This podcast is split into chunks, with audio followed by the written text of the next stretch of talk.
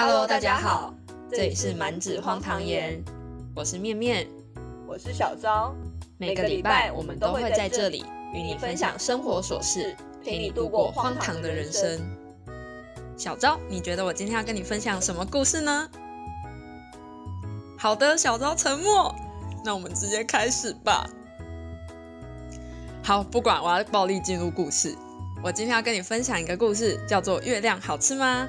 不好吃，你又没吃过。好，我跟你说，很久很久以前，所有的动物都非常好奇，月亮吃起来好吃吗？是甜甜的还是咸咸的？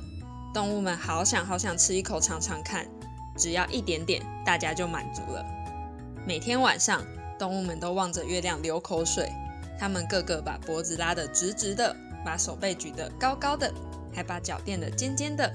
可是不管他们怎么努力，谁都不够高，谁也抓不到月亮。有一天，一只乌龟决定爬到最高最高的山顶去抓月亮。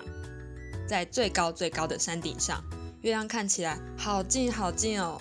乌龟把后脚垫得尖尖的，伸直它的身子，用前脚抓呀抓，还是抓不到月亮。于是他叫大象来帮忙。大象走过来就踩爆乌龟了吧？乌龟说：快快爬到我的背上来，我们就可以抓到月亮了。月亮看到了，以为他们在玩游戏，决定要掺一脚一起玩。当他看到大象爬到乌龟的背上向他靠过来时，也跟着高兴的往上爬高了一些。大象虽然把他的长鼻子甩得高高的，还是抓不到月亮，只好叫长颈鹿来帮忙。什么啊？乌龟怎么没有被踩扁啊？大象说：快，你的脚长，脖子也长，再爬到我们的背上就变得更高了，一定可以抓到月亮。长颈鹿马上爬到大象的背部，哈哈哈哈，快碰到了！糟糕了，顽皮的月亮又爬高了一点。长颈鹿把脖子伸得好高好直，还是够不到。它叫斑马：快来呀！长颈鹿说：我们只差一点点就成功了，你快上来帮忙吧！月亮看大家越爬越高，觉得这个游戏真有趣啊，决定继续玩下去。斑马慢慢的爬到长颈鹿的背上，把嘴巴撅得好高好高，想把月亮咬下来，可惜失败了，赶紧把狮子请出来。来，我来看看小昭有没有仔细听故事，请问他们现在叠叠乐的顺序是？呃，乌龟、大象、长颈鹿，然后再来是斑马。但斑马看到狮子不是应该赶快逃跑吗？居然还是他请狮子来的。哎、欸，你居然有认真听哎、欸，好像有点道理。可能这是个充满爱与和平的世界。斑马说：狮子，你最威风了，快把月亮喊下来。月亮看狮子一步一步爬上来，眼看就要抓到它了。咚，它又往上爬了一步。不管狮子怎样大吼大叫，它就是不下来。动物们想不出办法，只好叫聪明的狐狸快跑来。哇，这真的是一个很团队合作的故事哎。照理来说，狮子一来，这些动物应该全部都被吃掉啦。你好可怕，你怎么可以这么残忍？好，我要继续说。狮子说：你的点子最多了，赶快动动脑，想办法吧。狐狸爬到狮子的背上，小声的唱歌，想骗月亮靠过来听。哼，月亮才不上当呢。唉，没有办法，狐狸只好向猴子求救了。狐狸说：你的手背长又灵活，抓月亮一定没问题。猴子急忙跑到狐狸的背上，哇，他已经闻到月亮香香的味道了。诶，这是有幻觉吗？一个望梅止渴的概念。狐狸举高手背，跳着脚，拼命向上抓。哎呀，只差一点点！大家都看得好着急啊，赶紧叫小老鼠快来。猴子说：快快快，一起来抓月亮！月亮看见了小老鼠，心想：哼，老鼠才这么一点点大，永远也抓不到我啊！月亮开始觉得这个游戏不好玩，它再也不想动了。小老鼠咻咻咻爬过乌龟、大象、长颈鹿、斑马、狮子、狐狸和猴子，然后嘶，小老鼠撕下一小片月亮，高兴地吃了一口。月亮吓了一大跳，惊讶地瞪着小老鼠。忽然间，月亮变得又瘦又长了，太荒谬了吧！所有的动物都吃到月亮，哇，月亮的味道好极了，是世界上最好吃的东西。那天晚上，动物们都非常满足，一个挨着一个，快乐的睡着了。这时只剩下月亮孤零零的挂在天空上。然后有一条鱼看到了所有的经过，觉得很奇怪。他觉得，为什么那些四只脚的动物要辛辛苦苦的爬到天空去抓月亮呢？只要跳进水里，不是很简单吗？好的，故事到这里就结束了。我觉得这个故事从头到尾都让人好想吐槽哦，但真的不知道从何吐槽起哎，真的是很荒唐哎。对啊，我好好奇月亮吃起来到底是什么味道。我觉得你应该问一下阿姆斯壮吧。讲到阿姆斯壮，我跟你说，我之前看过一个他超酷的故事，顺便跟你分享一下。说，据说阿姆斯壮小的时候很爱蹦蹦跳跳。有一次他在玩耍的时候，他妈妈就问他：“你在做什么呀？”他就回答他妈妈说：“我正在月球上面玩呢。”结果他妈妈听完也没有反驳他，或是责备他胡说八道，而是跟他说：“那你玩完要记得回家吃晚餐哦。”没想到阿姆斯壮长大后还真的踏上了月球呢。我觉得他妈妈超棒的，没有去扼杀孩子的想象力，所以我对这个故事印象很深刻。欸，我觉得这很感人欸。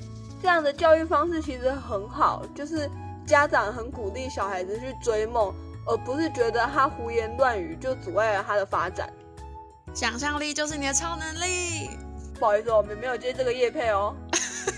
好的。我觉得担任乱讲话的人其实蛮快乐的耶，所以我们才成立了这个频道吗？没错。那我们是不是应该要回到最早的那个故事？我们好像已经整个大歪楼了。好，请说。如何？你觉得月亮好吃吗？这个故事听完有什么新的感想？嗯，我总结了三个我觉得蛮重要的重点吧。不管是哪一个阶段，不管你是正在念书，或者你已经在工作了，我觉得都还蛮重要的三个观念。第一个是团队合作。嗯，我想关于团队合作的故事应该很多，就不用我再多说了吧。对啊，就像一根筷子容易被折断，十根筷子不容易被折断那句话一样，道理大家应该都听烂了，不过实际要执行还真的是一门学问，需要透过彼此的磨合跟相互沟通才能达到很好的默契。嗯，我也觉得。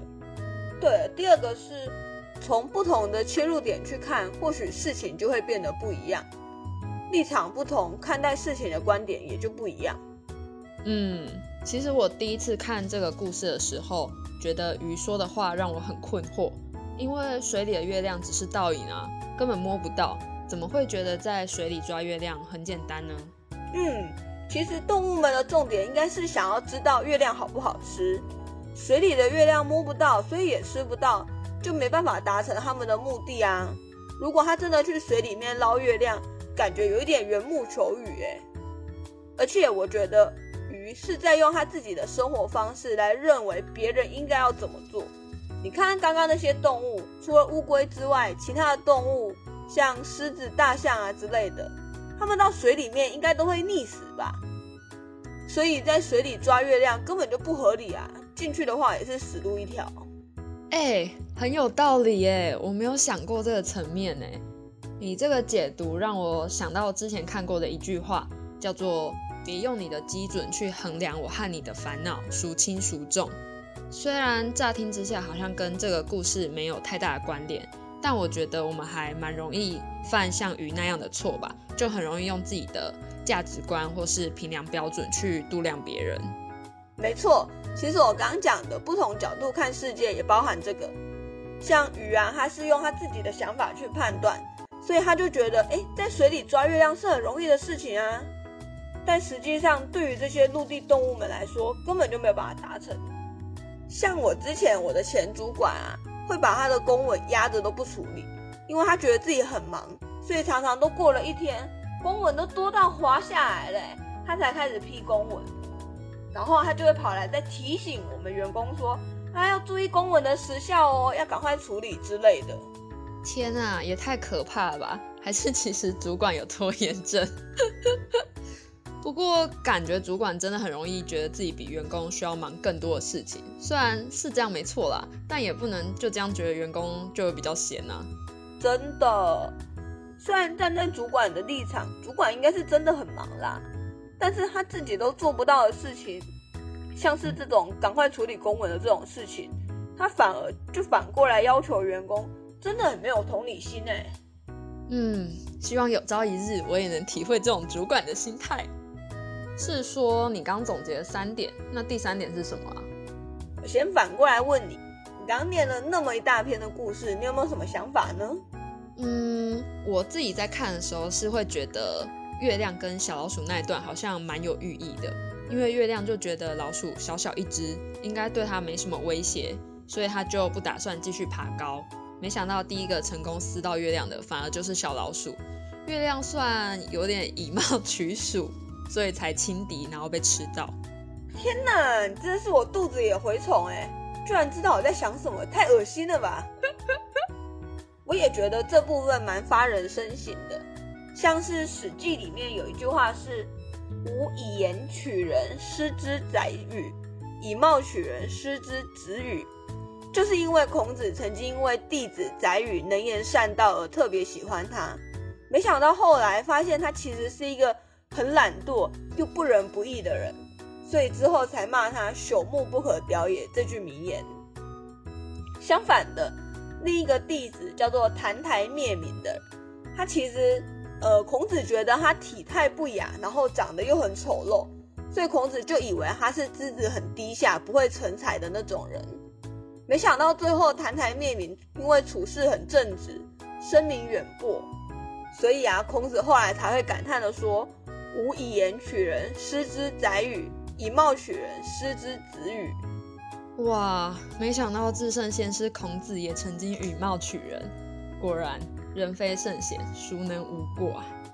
真的是要时刻提醒自己，不能用刻板的印象去看待世间万物，毕竟我觉得每个人都是独特且唯一的个体。对啊，每个人都是独一无二的，千万不要妄自菲薄。没想到一个看似如此荒唐的故事能够让我们聊这么久，而且其实我觉得还收获蛮多不一样的想法的。故事真的很神奇，它可以让每个人的解读都有所不同。不知道大家听到鱼说那句话的时候，觉得它是什么意思呢？